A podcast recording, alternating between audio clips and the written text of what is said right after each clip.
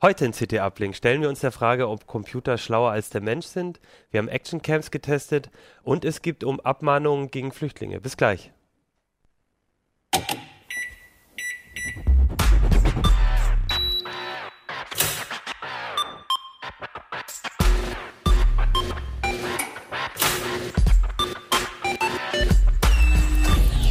C T Uplink. Hey, herzlich willkommen bei C T Uplink. Mein Name ist Achim Barczok. Wir reden heute wieder über die C T. Wir reden wieder über die sechs zwanzig sechzehn. Und das mache ich wie immer nicht alleine bei C T Uplink, sondern mit mir sind heute dabei Jo Bager, Holger Bleich und Ulrich Hilgefort. Ja, Uli, du bist heute zum ersten Mal dabei. Herzlich willkommen in unserer Runde. Sehr schön, dass wir das jetzt mal hinbekommen haben. Du bist unser Experte für... Äh, unter anderem für Action-Cams und wirst ein bisschen was erzählen aus deinem aktuellen Test. Ähm, vorher geht es aber um äh, künstliche Intelligenz. Jo, du hast da in der C T einen Schwerpunkt mitgemacht. Hier, lassen Sie denken, ist unsere Titelzeile. Und ähm, ich glaube, es ist nicht kein Zufall, dass gerade auch im, beim Thema künstliche Intelligenz eine News dieser Tage die Wellen macht. Es geht um Go. Genau, da haben wir ein gutes Timing hingelegt, dass wir ausgerechnet jetzt... Äh Äh, ja in der Zeit halt unseren, unseren Schwerpunkt haben, in der gerade so eine Entscheidung fällt, äh, schafft es eine künstliche Intelligenz, äh, einen der weltbesten Go-Spieler zu schlagen. Je nachdem, ähm, wann ihr das seht hier, äh, ist die Entscheidung schon gefallen. Das äh, passiert am, am Samstagmorgen, um fünf Uhr geht es los, in äh, fünf Uhr unserer Zeit. Äh, da ist dann die dritte und entscheidende Partie jetzt schon, äh, nachdem der Computer zwei Partien lang vorgelegt hat.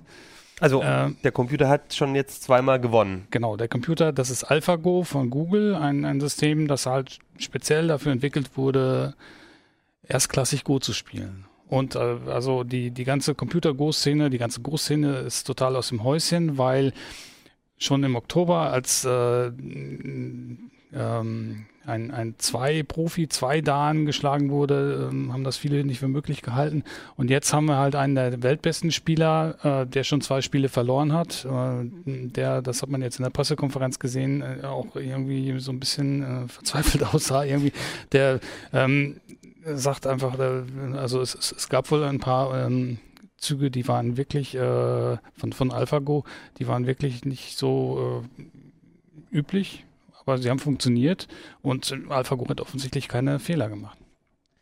Jetzt ähm, gab es ja schon in den neunzigern, war das große Thema und galt auch als Durchbruch, als äh, Deep Blue gegen Kasparov quasi im Schach gewonnen hat.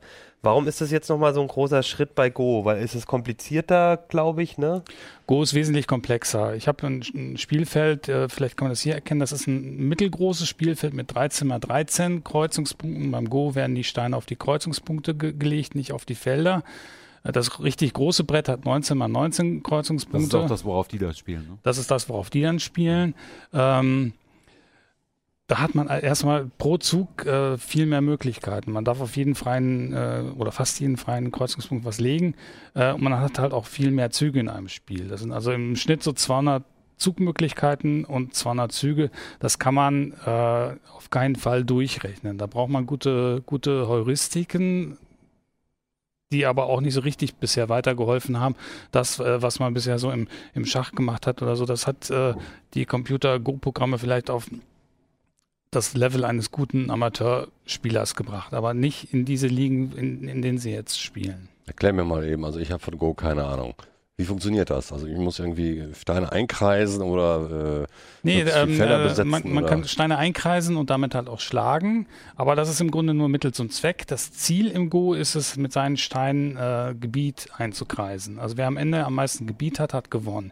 Die Regeln sind ganz einfach.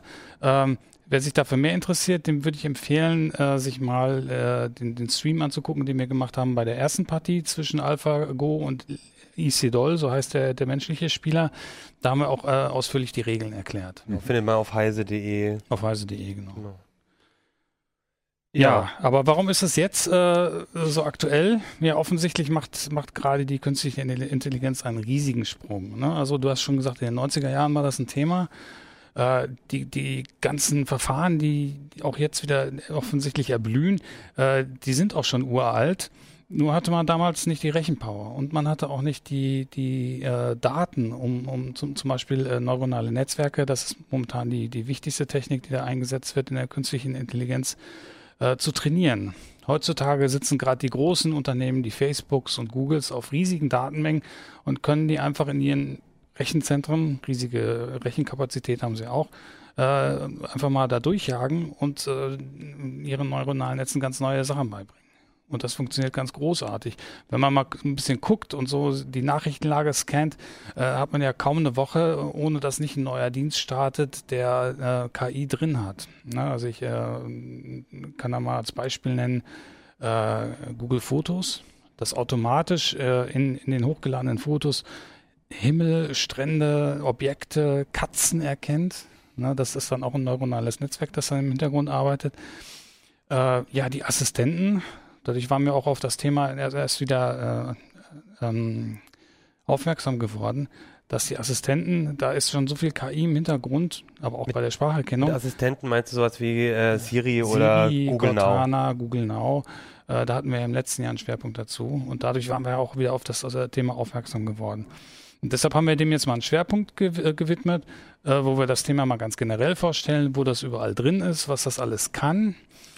Wir zeigen äh, aber auch, äh, wie neuronale Netzwerke genau funktionieren. Das ist im Grunde nicht so ganz einfache Mathematik, aber wenn man es ein bisschen runterbricht, kann man es eigentlich, also die Kollegin hat das sehr schön gemacht, äh, sehr, sehr schöne Bilder dafür gefunden, äh, wie, wie man das äh, erklären kann. Äh, ich denke, das äh, kommt dann ganz gut rüber. Wir zeigen aber auch, wie man es selber macht. Also zum einen halt äh, gibt es also eine Python-Bibliothek, die wir vorstellen, mit der man dann halt einfache Bilderkenner bauen kann am eigenen P C. Und es gibt ein System von Microsoft, äh, Azure Machine Learning Studio nennt sich das. Da kann jeder erstmal kostenlos äh, sich so einen Erkenner zusammenklicken. Ist nicht ganz trivial, gebe ich zu. Es ist nicht schädlich, wenn man ein bisschen programmieren kann, wenn man ein bisschen Ahnung hat, wovon man hat.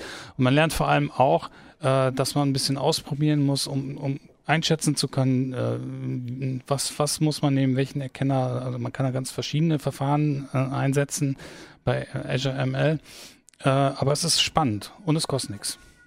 Im Grunde genommen basiert das Ganze doch auf dem, was in jedermanns oder jeder Frau's Kopf auch passiert. Diese, diese neuronalen Netze sind doch, oder habe ich das völlig falsch im Kopf? Ein Abbild dessen, wie das Gehirn funktioniert. Genau, diese künstlichen neuronalen Netze versuchen das nachzubilden, äh, was wir im Kopf haben, wobei man lange Zeit halt nur sehr einfache neuronale Netzwerke bauen konnte. Die hatten halt äh, eine oder zwei verdeckte Schichten, sagt man. Also ein neuronales Netz hat immer so eine Eingabeschicht und eine Ausgabeschicht. An der Eingabeschicht ist zum Beispiel ein Bild. Und die Ausgabeschicht sagt, äh, da ist ein, eine Katze drauf oder da ist ein Gesicht drauf, das lächelt. Oder da ist zu achtzig Prozent sind wir uns oder, sicher. Oder zu einer hohen Wahrscheinlichkeit ja. sind wir uns sicher. Und dazwischen waren dann halt zwei verdeckte Schichten. Mehr konnte man einfach nicht berechnen. Und heutzutage hat man bis zu, ich glaube, hundertfünfzig oder so ist derzeit der Rekord. Äh, aber so, so Google sagt irgendwie für Spracherkennung und Bilderkennung machen sie so dreißig Schichten oder so. Das ist ein riesiger Sprung. Und sie sind natürlich auch breiter. Sie haben mehr, mehr Neuronen halt drin äh, und können dann halt auch viel granulierter Dinge erkennen. Erkennen ist aber nur eine Sache, die man halt mit neuronalen Netzen und künstlicher Intelligenz machen kann. Die werden ja mittlerweile auch äh, verwendet, zum Beispiel zur Track- Textproduktion. Also es gibt äh, Automaten, denen man halt irgendwelche Wetterdaten reinschiebt und die machen dann halt eine ges- ge- sprachliche, eine gesprochene oder eine textliche äh, Beschreibung des Wetters. Mhm, es gibt auch schon diese Art Journalisten, ne, die journalistische Texte produzieren. Genau. Automaten. Genau. Also ja, gibt dir das genau, nicht zu denken? Äh, Sport, Sportbericht oder so. Hast du schon mal sowas gelesen? Sind die gut oder nicht? Die Texte, kann man die brauchen oder nicht? Ja, sagen wir mal so, wenn ich jetzt im Wochenendblatt äh, so eine, so eine ähm, Spielbesprechung lese, da bin ich mir echt nicht sicher, ob das noch ein Mensch macht oder ob das so ein Automat ist oder so. Das könnte echt tatsächlich schon aus dem Automat kommen. Also bei manchen Texten. Achso, ja, und natürlich, äh, zum Go haben wir an, auch einen Artikel im Heft, natürlich. Mhm. Genau. Den fand ich, das fand ich auch sehr interessant. Den hat ja ähm, Harald geschrieben, der bei uns eigentlich gar nicht so viele Texte schreibt, aber bei uns auch der äh, zum einen Mathematiker ist und zum anderen eben auch, glaube ich, der beste Go-Spieler hier im Verlag. Der hat ja auch mit dir den Stream gemacht. Äh, was ich hier total spannend fand bei der Geschichte mit Google war, dass ähm, hier, dass, dass, dass man eben nur begrenzt weit kommt, wenn man sich so auf ein bestimmtes Verfahren, eine, eine Strategie festlegt, sondern was hier auch passiert ist, ist, dass Google verschiedene Arten, wie man an so ein Problem rangeht, kombiniert hat. Also das ist zum Beispiel dieses Monte-Carlo-System, dass man äh, den Computer per Zufall, mit Zufallsprinzipien irgendwie immer so äh, ganz oft zu Ende spielen lässt mhm. und dann auch abwägt, ähm, wer hat jetzt die bessere Stellung anhand dessen, was per Zufall da passiert, wenn man nur oft genug spielt. Und das aber wieder dann mit neuronalen Netzen verknüpft. Also das heißt, man muss sich schon auch als, als Mensch, der dahinter steht, trotzdem noch sehr genau überlegen, wie, welche, welche Sachen lasse ich dort, äh, welche, wie gewichte ich verschiedene Entscheidungsprozesse, um, um zum Ergebnis zu kommen. Genau, das ist momentan ein ganz spannendes äh, Themenfeld. Äh, wie kombiniere ich diese äh, neuronalen Netzwerke mit anderen Methoden, auch wie, wie feintune ich die, die neuronalen Netze, dass sie halt für meine Aufgabenstellung besonders gut zurande kommen. Also Google macht da zum Beispiel auch in, in seinem ähm, Translate-Tool, das äh, die App für Android, äh, die halte ich auf einen fremden Text drauf und in dem Text, in dem Bild von dem Text wird mir äh, die Übersetzung schon angezeigt. Und das Ganze ist ein neuronales Netz, das sie so klein gekriegt haben, dass sie das halt auf dem Handy machen können. Also sie brauchen da gar keine Cloud mehr für, das läuft schon komplett lokal auf dem Gerät. Und so wird jetzt momentan, also das explodiert gerade, äh, an ganz vielen Fronten halt fein geschraubt, fein justiert, was da so funktioniert. Deshalb waren ja auch alle so gespannt, ähm, wie weit ist Google mit seinen neuronalen Netzen? Kriegen die es hin, überhaupt eine Chance zu haben gegen äh, menschliche Spieler? Der Profi war sich eigentlich relativ sicher, okay, ähm, wenn AlphaGo vielleicht ein Spiel gewinnt oder so, ne? Aber jetzt, jetzt hat AlphaGo die ersten zwei Spiele gewonnen und es sieht so aus, als ob da ganz viele äh, Sprünge passiert sind und ähm, ich, also ich glaube, da wird uns jetzt noch eine Menge zu berichten sein. In den ich glaube, dass das Thema auch deswegen so, so, so spannend ist im Moment und auch relativ viel berichtet wird. Erstens, weil es Google ist, gerade Google. Ne? Mhm. Und zweitens auch, weil, weil Google parallel dazu oder die Forschungsabteilung mit Boston Dynamics, ne, gleichzeitig zeigt, was sie in der Robotertechnik alles können. Und diese beiden Themen zusammen, ne, Sprünge in der K I plus Sprünge in der, in der Robotertechnik, finde ich, das, das macht das ganze, zu, das ganze Thema so ein bisschen unheimlich auch immer.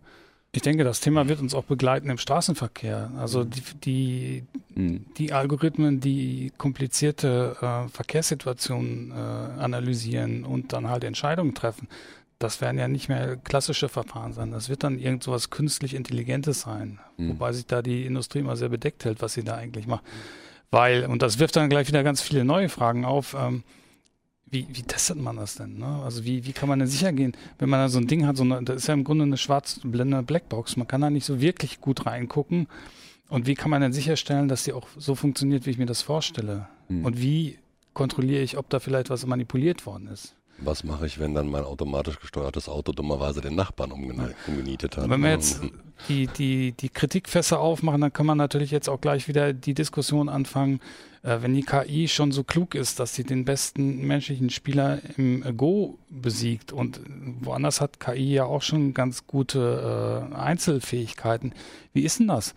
Werden die Computer dann eines Tages wieder schlauer als der Mensch? Und was bedeutet das für das Verhältnis zwischen Computer und Mensch? Die Diskussionen sind ja seinerzeit aufgekommen, als K I gerade mal angesagt war in den neunziger Jahren. Das Ganze ist ja ein bisschen eingeschlafen, weil die K I nicht weitergekommen ist. Aber jetzt wird es wieder akut. Ne? Wie, wie gehen wir denn damit um, dass die Computer möglicherweise einfach eines Tages klüger sind als wir? Ich, ich glaube ja, oder also das Gefühl sagt mir, dass, dass wir an der Stelle... Also dass es da, glaube ich, schon noch dauern wird, aber wo, wo, was ich halt wirklich auch interessant finde, wo wir sie jetzt schon sehen, du sagst autonomes Fahren, aber das ist auch alles, was eben, ähm, eben, was du gesagt hast mit den Assistenten, aber auch zum Beispiel, wie mir andere Artikel vielleicht empfohlen werden in Zukunft, mhm. wie mir überhaupt Inhalte aufbereitet werden, und das sind Sachen, die, glaube ich, einfach, die jetzt schon da sind und wo das alles peu à peu einfließt, ähm, was, was da an Erkenntnis gewonnen wird. Und da finde ich es halt interessant auch, ne, in den neunziger Jahren war es halt I B M, die quasi die Vorreiter waren, ähm, was, was da, was, was, was das beim Schach mhm. dann war.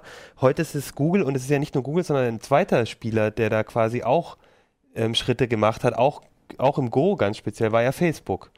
Und, ähm, und das Interessante ist doch, diese beiden Konzerne, die versuchen, dieses Thema Künstliche Intelligenz so ähm, stark äh, zu nehmen. Und für mich wäre die Frage, liegt es daran, weil die auch diese Daten alle haben, mit denen sie arbeiten können? Sind die deswegen so gut? Oder ist das für die völlig klar, das ist unsere Zukunft? Das wird das sein, womit wir später Geld verdienen, womit wir später unsere Algorithmen verbessern, um zum Beispiel ein Facebook-Posting jemanden anzuzeigen oder eben ein Suchergebnis zum Beispiel?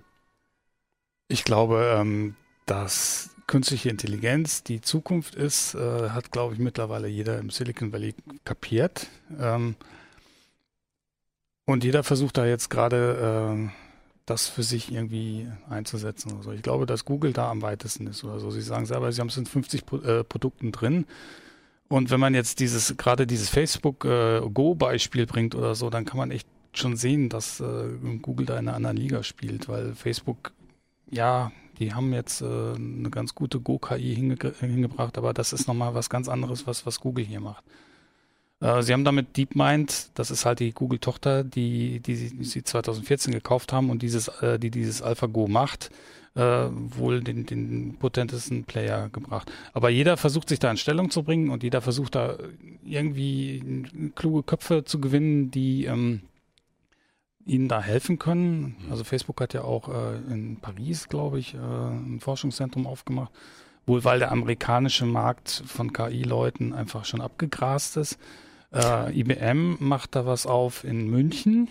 Ähm, und äh, also äh, Guck, I B M gibt's noch ein großes Unternehmen, das da nichts macht. Mhm. Ja, also sie, sie Werbung machen sie damit ganz massiv. Also auf, auf der ja, CeBIT sind sie ganz groß mit Cognitive Computing.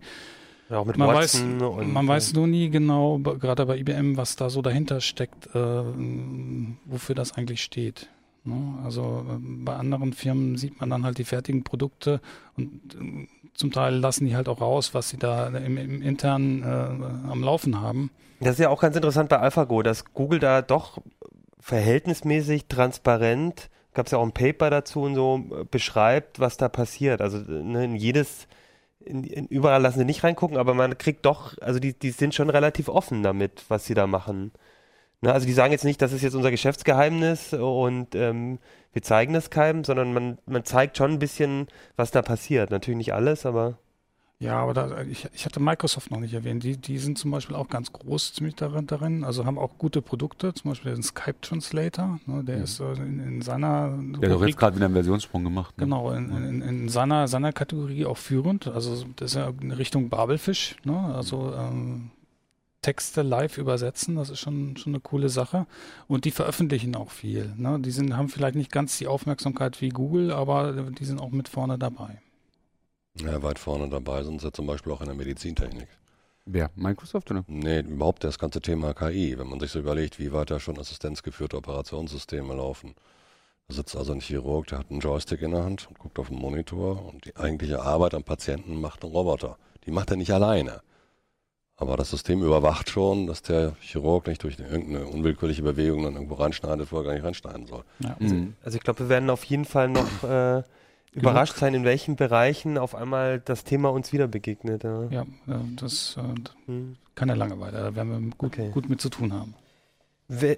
Ich würde vorschlagen, den Rest lest ihr in der C T. Da gibt es wirklich sehr ausführliche Artikel darüber. Ähm, auch nochmal ein bisschen zu den Hintergründen, auch so ein bisschen die Basics, äh, was für was für Systeme ähm, oder was für Strategien da äh, mit drin sind. Und man kann eben auch wirklich selber progra- programmieren mit dem Azure oder auch mit Python. Hat der Kollege Johnny was geschrieben. Und dann würde ich sagen, guckt den Rest hier im Heft und ähm, würde dann gern zum nächsten Thema übergehen. Und ich versuche mal, tolle Übergänge zu machen, aber jetzt fällt mir gerade keiner ein. Wir gucken ähm, mal. Ist das und frage dich, Uli, wie intelligent sind Actioncams heutzutage? Ja, super Überraschung. Hat fast geklappt mit das dem Übergang. Ja, ein bisschen mit der Brechstange. Aber Brechstange ist auch das passende Stichwort, denn äh, so doll ist es nicht. Wir haben uns mit einigen dieser Actioncams herumgeschlagen im Test, haben versucht, damit was Sinnvolles zusammenzubekommen. Und es gibt verschiedene Dinge, die man einfach mal festhalten muss. Eines der wesentlichen Dinge ist, eine Actioncam ist keine normale Kamera und ersetzt sie nicht. Kann sie nicht ersetzen.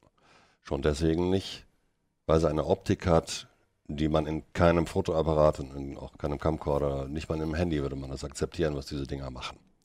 Das hat zwei Gründe. Der eine Grund ist physikalischer Art, wenn ich also so eine so eine Kamera habe und die hat einen schönen großen Weitwinkel, wie er wünscht ist, dann hat sie einen großen Blickwinkel. Das heißt, sie guckt von ganz links nach ganz rechts. Das wäre im optimalen Fall hundertachtzig Grad, das schaffen sie nicht ganz, aber da geht es ziemlich weit hin. Wenn ich diese Kamera jetzt aber nicht genau senkrecht halte, also ganz schön ausgewogen, sondern ein bisschen nach oben kippe beispielsweise, weil ich nicht so viel Fußboden sehe und dafür lieber mehr von, von Gesichtern oder von Gestalten vor mir, dann verändert sich die Darstellung auf dem gespeicherten Bild so, dass die Kanten wegkippen. Das ändert sich also, wird immer mehr zu einem V, das sich nach unten dann zuspitzt. Das ist der eine Effekt. Dagegen kann man nichts machen, das ist physikalisch bedingt Weitwinkel. Klar. Der andere Effekt, den will man gar nicht haben. Der hat damit zu tun, dass egal wie man die Kamera hält, ob gerade oder nicht, sich beispielsweise ein Gebäude, wo man gerade davor steht und was eigentlich ja gerade Kanten hat, das entwickelt sich zu einem Ding mit O-Beinen, also eine Fassverzerrung, eine Tonnenverzerrung. Laternenpfähle werden zu Bananen. Leute, die eigentlich schöne, schlanke, gerade Beine haben, sehen plötzlich aus, als könnte man da einen mittelschweren Medizinball durchschießen. Das ist alles nicht schön. Das will man eigentlich nicht haben. Ja, okay, klar. Das ist halt das, was du bei Actioncams ja auch dann immer siehst. Ähm Ein Trick ist, diese Verzerrung wegzukriegen, mhm. dass die Kamera das ja weiß. Und der Hersteller mhm. weiß ja eigentlich auch, was seine ja. Optik macht. Und die versuchen das mit fast K I-Methoden rauszurechnen. Sie versuchen zu erkennen, was läuft da, also was, was macht das Objektiv jetzt falsch oder die Optik jetzt falsch und ja, versucht es zu korrigieren. Und das klappt? Das klappt leidlich, aber längst nicht wirklich so, dass okay. man sagt, okay, diese Bilder kann man jedem zeigen. Das ist eines der Problemfelder und einer der Punkte, auf die wir besonders geachtet haben. Der nächste Punkt ist natürlich das Thema Zubehör. Also eine Kamera alleine, also selbst mhm. die hat hier schon Zubehör dabei. Wenn man sich das mal anguckt. Welche ist denn das? Weil manche hören ja zu. Das, das ist die günstigste überhaupt, die wir im Test hatten. Eine Summicon, die auch vier K kann. Wobei vier K können, würde ich das nicht unbedingt nennen, okay. aber nicht. Auch vier K. Relativ klein sind die alle, ne? Das finde ich ja schon. Sie werden immer kleiner. Ja. Auch das bringt natürlich Probleme mit sich. Das ist ja fast nur noch Streichholzschachtel. Ja, ne? Klein, unauffällig, das ist eigentlich ganz schön. Und diese Kamera hat als, als Was wiegt denn die? günstigste Was kein, ist so ungefähr? hundert Gramm. Das mhm. ist also kann man schon sehr leicht werfen. Ähm, je kleiner das Gehäuse, desto weniger Platz ist für einen Akku, desto weniger Platz ist für eine vernünftige Optik und für die Elektronik mhm. auch. Und das, was am ehesten fehlt, ist ein Display auf der Rückseite. Was ich, ich mache also mit so einer Kamera eigentlich einen Blindflug. Mhm. Ich habe keine Ahnung, wohin guckt sie, was macht sie gerade, ja. was sieht sie gerade, was schneide ich ab. Und da ist so ein Display auf der Rückseite sehr von Vorteil. Leider muss man feststellen, je höher preisiger man wird, desto eher fehlt es. Also ja, der Markt es ja auch immer kleiner wird, oder? Es wird immer kleiner, man hat eigentlich immer weniger Strom für dieses Display, weniger mehr mhm. Platz. Und äh, Marktführer GoPro gefällt sich jetzt da und dass er so eine Kamera hat, ist eigentlich fast gar nichts mehr dran. Da muss man froh sein, dass man noch zwei Knöpfe findet. Hier auf dem Bild siehst du es. Ups. Genau, da kann man auch mal jetzt die Kamera halten. Das ist jetzt die GoPro ähm, For Session. For Session. For Session und, die, und da hast du dann quasi ein Display, um, ähm, um zu gucken, was das Bild ist, nur noch, wenn du ein Handy per Remote oder so ja.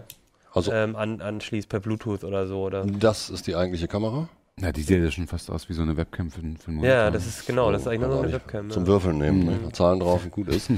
äh, Das, das Elend ist, dass man dieses Ding fast nicht mehr bedienen kann. Also ohne Smartphone angekoppeltes, was dann W L A N voraussetzt und in diesem Fall auch noch Bluetooth. W L A N? Bluetooth. Beides. Beides. Beides. Beides. Mhm. Und diese Kamera lässt sich dann über W L A N und Bluetooth auch ein- und ausschalten, was du mit W L A N alleine nicht könntest. Aber du hast nur noch zwei Knöpfe. Der eine ist da oben, der andere ist da unten. Und ein mhm. winziges Displaychen. Mhm. Also man ist ohne Smartphone äh, aufgeschmissen, da kann man nicht viel mit tun. Gut, immer, genau, man muss dann einfach abwägen, ob man eher Ähm, was Handliches will, was man halt vielleicht leichter auch an den Helm oder so ranbringt und ohne dass es stört beim, beim Sport oder so ähm, und büßt dann dieser, diese Kompaktheit mit der, mit der Benutzerführung ein. Hm? Ja, das ist natürlich immer ein Abwägen, was ich ja. will. Es geht auch bis zum Zubehör dann. Die ganze Zeit lang gab es solche Schutzgehäuse in etwa, also in dieser Größe mhm. circa, wenn man das nicht sehr genau maßgehaltig macht oder nicht mehr maßgenau äh, kauft, kann man damit auch die Kamera ruinieren. Eine ganze Zeit lang gab es dieses GoPro-kompatible mhm. Zubehör. Das ist dann so ein Verbinder, diese Doppelschwalbenschwarzverbindung, diese Doppelbindung dort. War typisch für diese Geräte. Aber jetzt hat GoPro leider das Format gewechselt. Mhm. Und jetzt ist das mit dem Standard-GoPro-Zubehör leider nicht mehr ganz so praktisch machbar. Das heißt, wichtig ist, dass also ohne Zubehör oder wenn es nicht genügend Zubehör gibt, dann ist das bei den, bei den Kameras natürlich viel größeres Problem als bei irgendwelchen anderen, weil du ja wirklich gucken musst, wie kriege ich es an den Helm ran, wie kriege ich ähm, wie kriege ich das an mein Motorrad ran, wie und, und damit steht und fällt auch die, wie du sie nutzen kannst. Die Nutzbarkeit überhaupt, ja. ja. Okay. Gibt's da, und, und da, und du sagst es, bei der neuen GoPro ähm, gibt es einfach nicht so viel wie, weil, weil das, die alt, das alte Ökosystem quasi damit über Bord geworfen wurde mit dem neuen. Das Handy, alte ja. Ökosystem ja. ist ausgetrocknet und äh, man darf böserweise vermuten, dass GoPro diesen ganzen Zubehörmarkt, der ja ist explodiert, also es gab etliches mhm. an GoPro kompatiblem Zubehör, was nicht von GoPro kam. Ja, na klar. Mhm. Und das hat vielleicht diese Leute ein bisschen geärgert und sie wollen das jetzt wieder alles alleine machen. So, so naja, aber das wird ja wieder trotzdem. Das wird ja lange dauern, bis sie wieder kommen. Ja. Aber ja, es wird wahrscheinlich ein großer Preisunterschied sein, oder? Wahrscheinlich werden solche, sagen wir mal, generischen Hüllen hier äh, wesentlich günstiger sein, oder? Ja. Als, als die Original GoPro Zubehörteile. Das, das Ganze erinnert so ein bisschen an, an die Lampe eines gewissen mhm. Milliardärs. Du kaufst mal eine Lampe, schenke ich dir, aber das Öl kaufst du bei mir. Rockefeller hat das so gemacht. Ja. Wenn man sich die Zubehörpreise zum Teil anguckt, das ist, das ist äh, fast nicht nachvollziehbar. Ne? Also ein, so ein kleines Ding oder so eine Halterung da. Äh, den Vogel hat dann TomTom abgeschossen, die für eine relativ einfache Handschlaufe, die man nur so ums Handgelenk tut, um die Kamera halten zu können, dreißig, vierzig Euro verlangt. Also was kosten denn die Kameras? Das muss ich jetzt nochmal nachfragen, so im, im Preisvergleich. So dreihundert Euro oder so muss man schon... Muss man nicht. Nein, muss man nicht. Man kann mit dieser ganz kleinen hier, mhm. kann man anfangen, die kostet hundert, etwa hundertfünfzig, je nachdem, was man für ein Zubehör... Das war nochmal die... Das ist diese Somicon. Somicon. Mhm. Dann gibt es natürlich Nachbauten, also im Endeffekt wird fast alles davon in derselben Fabrik gefertigt, hat man den Eindruck, irgendwo in Fernost, und wird in verschiedenen Kanälen mhm. dann verkauft. Preislich rangiert das Zeug zwischen achtzig und vierhundertfünfzig Euro. Mhm. Mit Qualitätsunterschieden, mit anderen Chips, mit anderen mhm. Wandlern natürlich und mit anderem Zubehör. Äh, ob man dann vierhundertfünfzig Euro ausgeben muss für so ein Gerät, was genauso kaputt ist, wenn man sich im Schnee lang gemacht hat wie eins Komma achtzig, das muss jeder selber entscheiden. Habt ihr euch eigentlich auch die Tonqualität angehört? So ein bisschen? Die, die, die, äh, die aufzeichnen oder weniger? Von, Ton, von Tonqualität würde ich da nicht unbedingt reden wollen.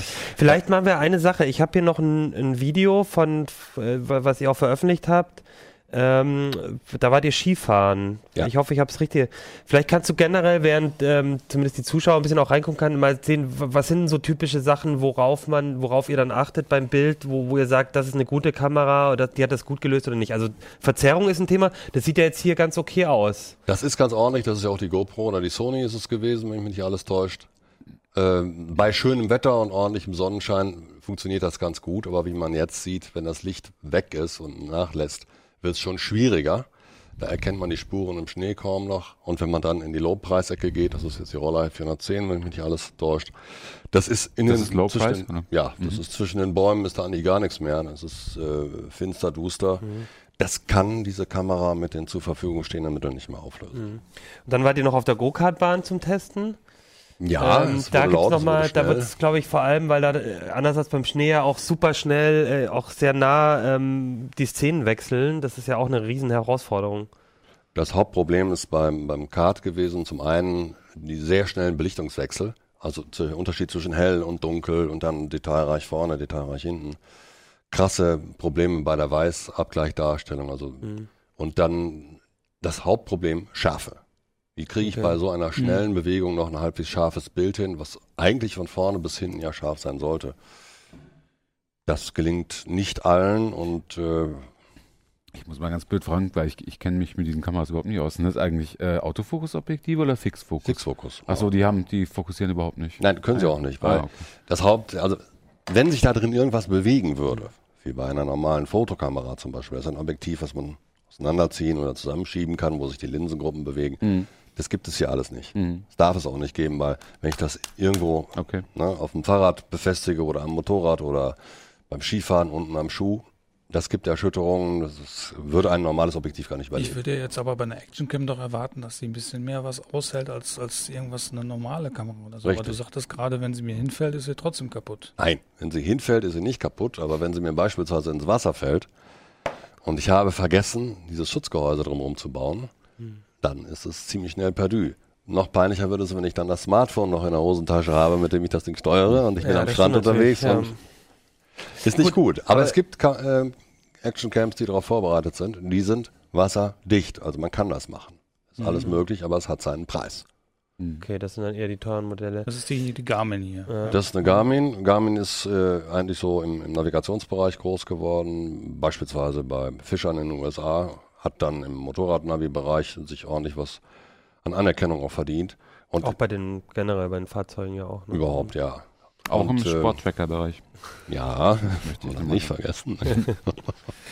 Und so, machen aber auch Actioncams. Die machen auch Actioncams. Ähm, man hatte anfangs das Gefühl, sie springen auf einen Zug auf, der, den andere ins Fahren gebracht haben, aber mittlerweile hat man doch den Eindruck, das machen sie sehr vernünftig. Das ist eine robuste Lösung. Hm. Die kann auch richtig was ab.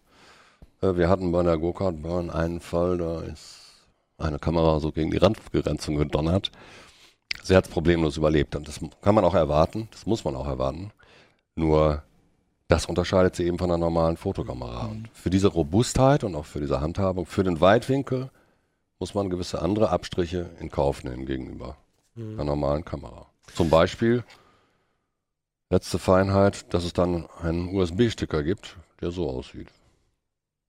Ja, also wenn man dieses Kabel vergessen hat und ist irgendwo unterwegs und möchte die Kamera laden oder also anschließen. Das ist nicht Standard-U S B. Nee, das ist irgendwie... Das ist nur für die, die es nicht hören. Ja. Also nicht U S B sehen, ist es hier, genau, auf diesem Ende. Das ist so ein PIN-Konnektor. Aber das ist so ein, ein Google-Konnektor, der völlig proprietär ist. Hm. Jetzt würde ich nochmal abschließend eine Sache nochmal fragen. Also, du hast, also der Preisunterschied ist ja schon sehr groß zwischen den billigen und den teuren. Kann, kannst du denn ein bisschen, kann man allgemeine Aussagen machen, was, welche Abstriche man macht? Also es klingt so, so die Robustheit, das Ökosystem, da ist es meistens so, dass bei den teuren besser ist. Wie sieht es mit der Kameraqualität aus? Ist es da auch eher so, dass die günstigen, dass man da halt auch sagen muss, da klappt die Software ähm, nicht ganz so gut oder ist das unterschiedlich?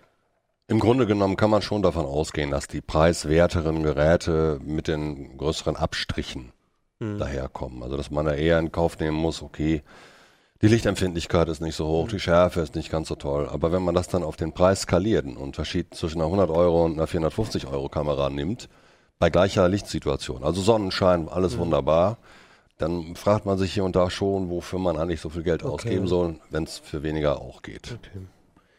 Ähm, gab es irgendeine Überraschung so bei den Geräten? Also du, generell hatte ich das Gefühl, du warst doch ein bisschen enttäuscht, dass das halt doch die Qualität nicht ganz so dem entspricht, was du dir wünschst. Aber gab es da auch irgendwie eine positive Überraschung oder so, dass du sagst, dass, dass, da hat sich echt was getan oder so? Es gab eigentlich eine negative Überraschung. Mhm. Äh, zum einen, was ich schon gesagt habe mit den Displays, dass die äh, bei den billigsten Kameras waren die Displays hinten dran, die teuren haben das nicht mehr und zwingen also dazu, mit dem Smartphone zu filmen. Äh, eine positive Überraschung war, dass man aus so einem kleinen Teil wie GoPro eben doch eine brückende Video- und Bildqualität rausbekommen mhm. kann. Wenn man also das Ganze so hingebastelt bekommt, wie man das möchte, sieht das schon sehr ordentlich aus. Aber das ist nicht nur GoPro-spezifisch. Mhm. Ein anderes Thema ist die Auflösung. Wir hatten früher Kameras mit zwölfhundertachtzig mal siebenhundertzwanzig, wo man sagen müsste, okay, dann lass es doch mal gut sein dabei. Das ist mittlerweile so, dass man Full H D problemlos äh, anwenden kann und sagen kann, das machen die. Das mhm. funktioniert, das sieht brauchbar aus. Sieht nicht so toll aus wie mit einer richtig ausgewachsenen Kamera. Es sieht aber zum Teil besser aus als bei Smartphone-Kameras. vier K schon ein Thema bei denen? vier K wird versucht. Ist ein Marketing-Gag eher. Also wenn ich dann eine Kamera habe, die vier K mit fünfzehn Frames per Second macht, das ist so eine nee, bewegte Diashow. Gerade bei einer Action-Cam willst du das äh, nicht. Nee. Das kann man benutzen, um die Kreuzfahrt zu dokumentieren. Nicht auf der Fahrt mhm. so auf New York zu. Aber ansonsten schließt sich das eigentlich aus. Okay. Okay. Das also spannende Einblicke in ein Thema, wo ich mich jetzt noch gar nicht so auskenne und ähm, aber doch irgendwie merke, viele haben eine Actioncam. Ich glaube, bei euch gibt es auch in der Familie schon äh, ist das Thema Actioncam auch durchaus ja, ja. ein Thema bei den Kindern. Ich weiß nicht, ob es bei dir auch so ist. Du hast ja auch so eine aktiven, aktive Familie. Also ich habe es ehrlich gesagt deswegen gemacht, damit das zehnjährige Kind eine, Kam eine Fotokamera hat, die, sie, die er nicht kaputt kriegt. Die kann er nämlich auch gegen die Wand werfen und das funktioniert ganz gut, aber es ist auch so eine von diesen billigen hier. Und okay. hat sie es überstanden bisher? Ja, ah, gut. Und jetzt lebt sie noch. Ja, wie bei uns okay. gegen die Bande bei der Go-Kart-Bahn. Sie hat sogar ein Display und war billig. Mhm. Okay, gut. Dann, ähm, wie gesagt, den Rest in der C T, da steht nochmal auch detailliert, welche Kamera was kann. Ähm, dann würde ich sagen, Holger, gehen wir mal zu einem Thema, das... Ähm, ich bin jetzt so gespannt auf deinen Übergang. Ja, ich negative Überraschung. Ein, auch negative Überraschung ah, ist genau. das. Ja, ah, Jo, übernimm, übernimm Sehr schön. Ähm, Stichwort negative Überraschung. Holger, du hast ähm, dich, du bist ja bei uns generell beim Thema auch Abmahnungen durchaus immer wieder mit dabei, auch mit Jörg Heidrich, der auch bei uns der Justiziar, der auch schon öfters in der Sendung war. Mhm. Und du hattest jetzt mal einen Fall, der äh, mich auch ein bisschen überrascht hat, nämlich, dass ähm, auch Flüchtlinge und vor allem auch ihre Helfer ähm, ins Visier von Abmahnanwälten geraten sind. Äh, wie, wie ist denn das? Ja. Erzähl mal die Geschichte. Also man muss dazu sagen, ne, ins Visier geraten sind. Also es ist jetzt nicht so, dass Abmahnanwälte, weil so ist es teilweise in der Berichterstattung dann nachfolgend ein bisschen rübergekommen, die machen jetzt nicht gezielt Jagd auf Flüchtlinge oder sowas. Ne? Also, aber ähm, es ist halt so, dass äh, viele Flüchtlinge, in dem konkreten Fall ging es um einen Syrer, der äh, im August nach Hannover gekommen ist und äh, der ähm, wusste halt vom deutschen Urheberrecht, wie die meisten Flüchtlinge, die herkommen, und die haben nun wirklich auch andere Sorgen, sich direkt, also sich direkt ums, um die mhm. äh, Feinheiten des deutschen Urheberrechts zu kümmern. Wusste da also nicht viel und äh, hat das Internet hier so benutzt, wie er es zu Hause auch benutzt. Der war dann äh, bei seinem Nachbarn, äh, beziehungsweise äh, ist dann in einem Dorf untergekommen und da hat ihm der Nachbar netterweise seinen W L A N-Zugang zur Verfügung gestellt und über den hat er halt ähm, Videos gestreamt. Also hat sich, äh, hat sich wohl ein paar Filme angeguckt. Und zwar mit einer Software, das kommt noch erschwerend hinzu, von der er gedacht hat, die streamt nur. Ne, die Software Popcorn Time, das sieht aus mhm. wie so, wie so ein Netflix-Client eigentlich, aber im Hintergrund läuft da eben leider mhm. BitTorrent, also ähm, der, ein Tauschbörsen-Client. Über das Thema hatten wir ja erst vor, ich glaube, vier oder sechs Wochen mit, nee, noch nicht mal so lange her, mit Jörg, mit Jörg drüber mhm. geredet, Jörg Heidrich, weil es äh, in einem anderen Zusammenhang mit dem äh, Streaming-Schwerpunkt in der C T, ne? Ja, da ja. ging es genau um diese Apps auch, wo man halt gar nicht merkt, dass du denkst, du streamst irgendwas, aber in Wirklichkeit ähm, machst du quasi auch äh, Distribution der Filme. Ja, genau, das ist nämlich das Problem und das äh, ist eine Besonderheit auch im deutschen Urheberrecht und das äh, kann er nicht wissen, wenn er sich nicht wirklich großartig vorher informiert. Das ist hier in Deutschland eben, und das ist nicht überall so, ähm, kein, eigentlich zumindest im Graubereich ist, wenn man Filme runterlädt. Natürlich ist es, äh, kann man dafür auch unter Umständen belangt werden, aber die Schwelle ist eindeutig überschritten, wenn man Sachen anbietet. Das, das macht man automatisch, wenn man eine Tauschbörse benutzt, dann verbreitet man die Sachen automatisch auch sofort wieder. Und das Problem ist, man kann dabei erwischt werden. Und es gibt eben spezialisierte Firmen, die machen nichts anderes als für bestimmte Filme, für bestimmte Werke. Ähm, die werden dann angesetzt von, von Massenabmahnern. Ähm, guckt, wer tauscht diesen Film an dem Tag. Das, das sind dann immer so Aktionen, die laufen ein, zwei Tage. Dann wird eben alles aufgezeichnet. Wer hat äh, die, die und die Serie oder den, den Film getauscht? Und dann werden die Abmahn produzi- Abmahnungen in Massen produziert. Und abgemahnt wird immer, das ist auch eine Besonderheit im deutschen Recht, wird immer der Anschlussinhaber. Also sie machen sich gar nicht die Mühe, nach irgendeinem Täter zu forschen oder so, sondern äh, einer ist immer in der Haftung in Deutschland, wenn, wenn es keinen Täter gibt oder wenn der Täter nicht ermittelbar ist, der getauscht hat. In dem Fall war es eben Mohammed S., der Flüchtling, von dem ich berichtet habe. Der war in dem Moment nicht greifbar. Es war auch nicht klar, dass er es war zunächst. Also ging die Abmahnung, die Abmahnung ging natürlich an den Anschlussinhaber, an den Nachbarn. Das heißt also, wenn ich irgendjemandem, Äh, sei es jetzt in der Familie, sei es in der W G oder sei es eben ein Gast, ein Flüchtling zum Beispiel, den ich bei mir beherberge, einen W L A N-Zugang gebe, dann bin ich in der Haftung mhm. für das, was er tut. Jetzt kann man, jetzt muss man natürlich sagen, ne, Unwissenheit schützt ja auch vor, vor Strafe das nicht. nicht. Nein, klar. Und, ähm, aber das bedeutet ja, dass man eigentlich, wenn man selber zum Beispiel so ein W L A N jemanden ähm, anbietet, also sei, mag die W G sein, aber eben jetzt in dem speziell auch Flüchtlinge, dass man wirklich darauf achten muss, dass man das selber auch aktiv äh, mal, mal sagt, so pass auf, äh, in Deutschland äh, gibt es die und die äh, interessanten Gegebenheiten, mhm. die können für dich relevant sein. Das, das Problem ist einfach, dass in einem, in einem Land wie Syrien diese, diese Abmahnindustrie natürlich nicht gibt. Und nee. das, das, das ist ja auch eine deutsche Spezialität, genau. Also und, muss ich auch sagen, woanders jemand, in Europa also, gibt es das auch nicht. Das ist natürlich trotzdem auch dort letztendlich ja. wahrscheinlich sogar strafbar, aber es wird dann einfach nicht Ja. konsequent verfolgt und ohne dieses Wissen machst du natürlich einfach so weiter. Genau, also das ist der Grund, wir haben gesagt, ähm, also wir haben beobacht, wir haben einige von diesen Fällen beobachtet, das war jetzt ein, ein beispielhafter Fall, aber das Problem nimmt zu, logischerweise, mhm. wenn, wenn viele Leute ins Land kommen, die eben sich mit dieser rechtlichen Situation noch nicht auseinandergesetzt haben.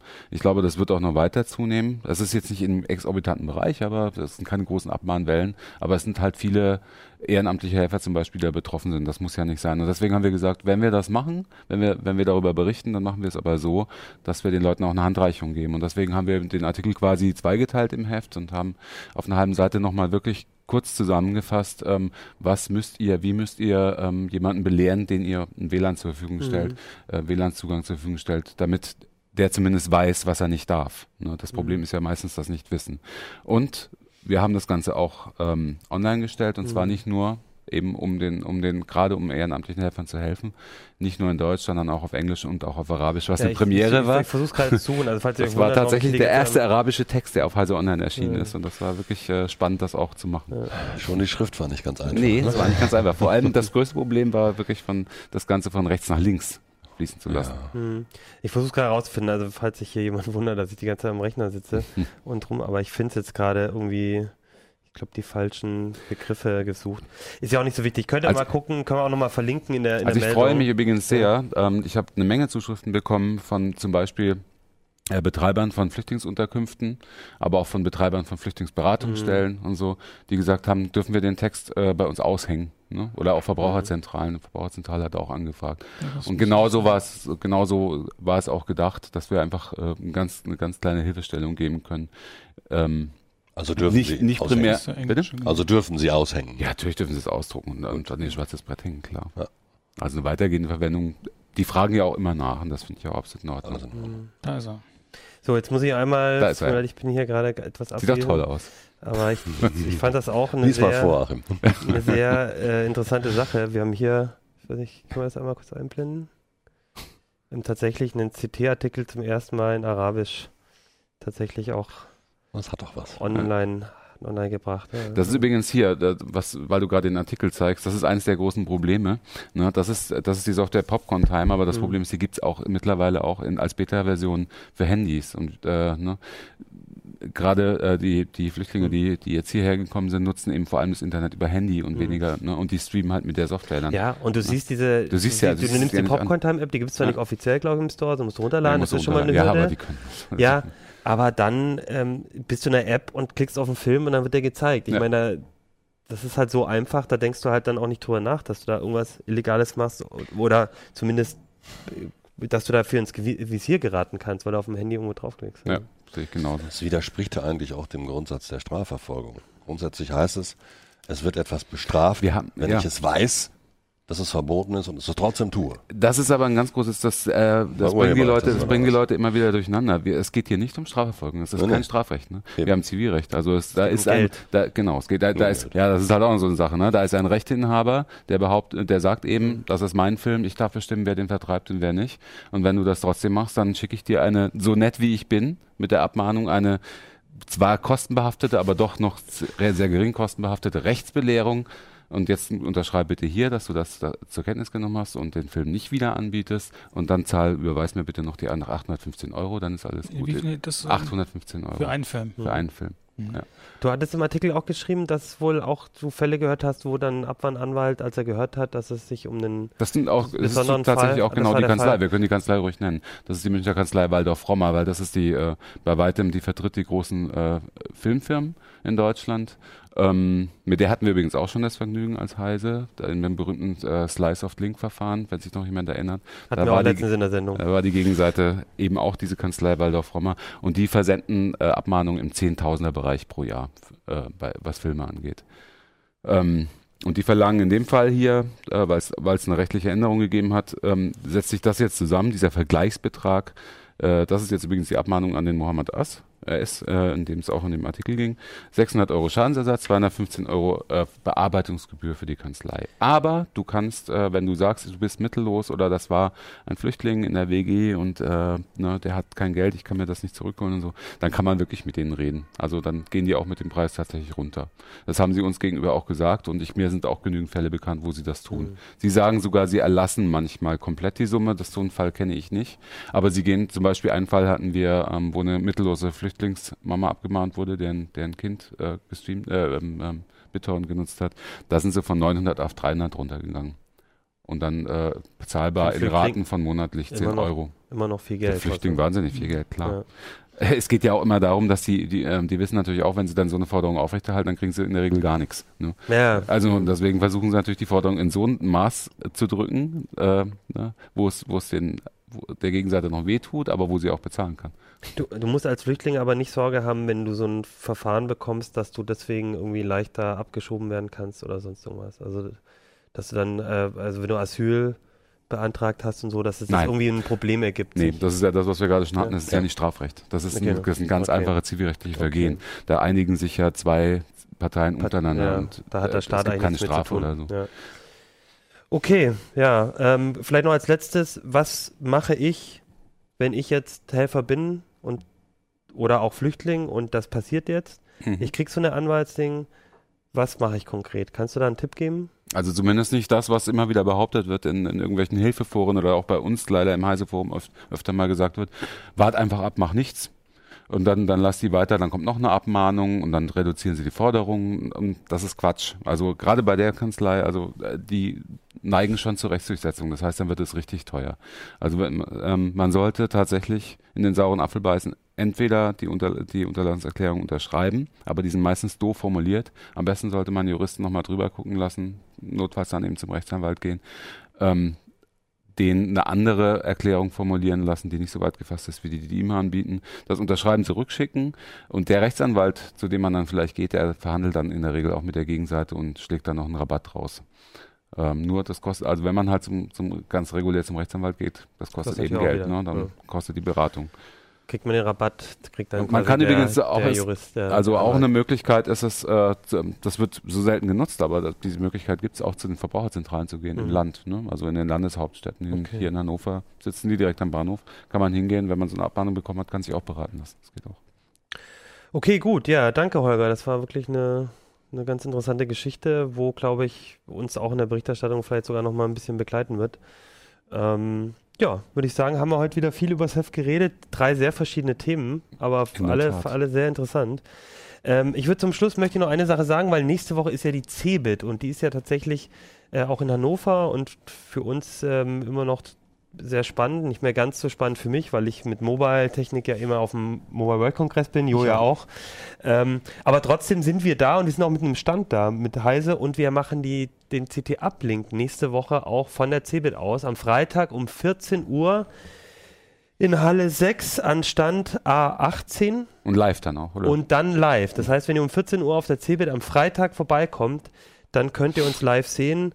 Ähm, wer da genau von uns da ist, müssen wir einfach gucken, was die Themen sind, aber ich denke, ich werde da auf jeden Fall auch mit dabei sein und generell werden wir auf der CeBIT ähm, eigentlich die ganze Zeit ähm, äh, Live-Sendung auch haben. Johannes, unser Videoproducer, der Der stöhnt schon in den Vorbereitungen, weil er irgendwie den, von Montag bis Freitag, glaube ich, volles Programm hat auf der Messe. Aber da werdet ihr auch auf Heise Online relativ viel ähm, äh, Content auch zu sehen bekommen von uns. Also guckt mal vorbei, entweder auf der Webseite oder eben auf der Messe tatsächlich.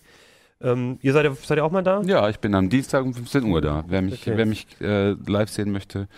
Genau, also rund um die Uhr ist eigentlich fast so, so, so ein großes Programm, ne? Auch von, ja. von den Schwesterpublikationen, I X macht was, Make ja. macht was, äh, das ist für jeden ja. was dabei. Gebt mal bei Heise CeBIT ein, da seht ihr auch das Programm, ich habe es jetzt hier auch gerade offen, also da ist eigentlich wirklich rund um die Uhr auch Vorträge und so, das sieht man jetzt wahrscheinlich bei siebenhundertzwanzig p nicht. Aber äh, ne, also wir haben da echt ein volles Programm. Guckt da mal auf Heise Online, da seht ihr das und da werdet ihr auch immer wieder ein paar von uns auch sehen, die ihr aus dem aus dem ähm, Uplink auch kennt. Als letztes wollte ich noch sagen, ähm, Gewinnspiel.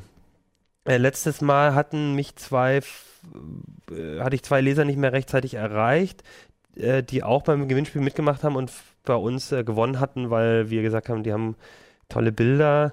Ähm, die wollte ich euch noch nachreichen. Das ist einmal hier äh, Vollbild ein am Computer. Ja, ja. Das ist noch von Paul. Der war einer unserer Gewinner mit einem sehr, ähm, ja, ähm, ich glaube, der macht auf jeden Fall Musik und äh, äh, hat, hat, hat ziemlich viel, ähm, ziemlich viel Elektrotechnik. Es ist ein drei D Drucker auch noch, also ziemlich nerdiger Arbeitsplatz. Der hat bei uns auch noch gewonnen. Und das letzte ist noch, ähm, das wollte ich auch noch gerne mal zeigen, weil ähm, da hatten wir uns ein bisschen gestritten, ob das überhaupt ein Arbeitsplatz ist. Ähm, aber im Prinzip ist es schon. Das letzte Bild, das ist nämlich aus dem Helmholtz-Zentrum in Berlin, wenn ich es richtig gesehen habe, ein Röntgenmikroskop, das in Kooperation mit dem Weizmann Institute of Science gemacht wurde und quasi der Arbeitsplatz auch von einem unserer ähm, Zuschauer war und der hat auch bei uns quasi in einem in einem kleinen Mini-Wettbewerb gewonnen. Ja, damit soll es auch zu Ende sein. Ich glaube, wir haben schon wieder fast eine Stunde Sendung gemacht. Ich hoffe, euch hat es gefallen. Ähm, wenn ja, dann äh, liked uns auf YouTube oder schreibt uns auf Heise eure Kommentare. Und nächste Woche sehen wir uns auf der CeBIT. Da wird es aber natürlich auch wieder Heftthemen geben und was auch immer uns auf der CeBIT so passiert ist. Und bis dahin würde ich sagen, wir sehen uns. Bis dann. c't uplink.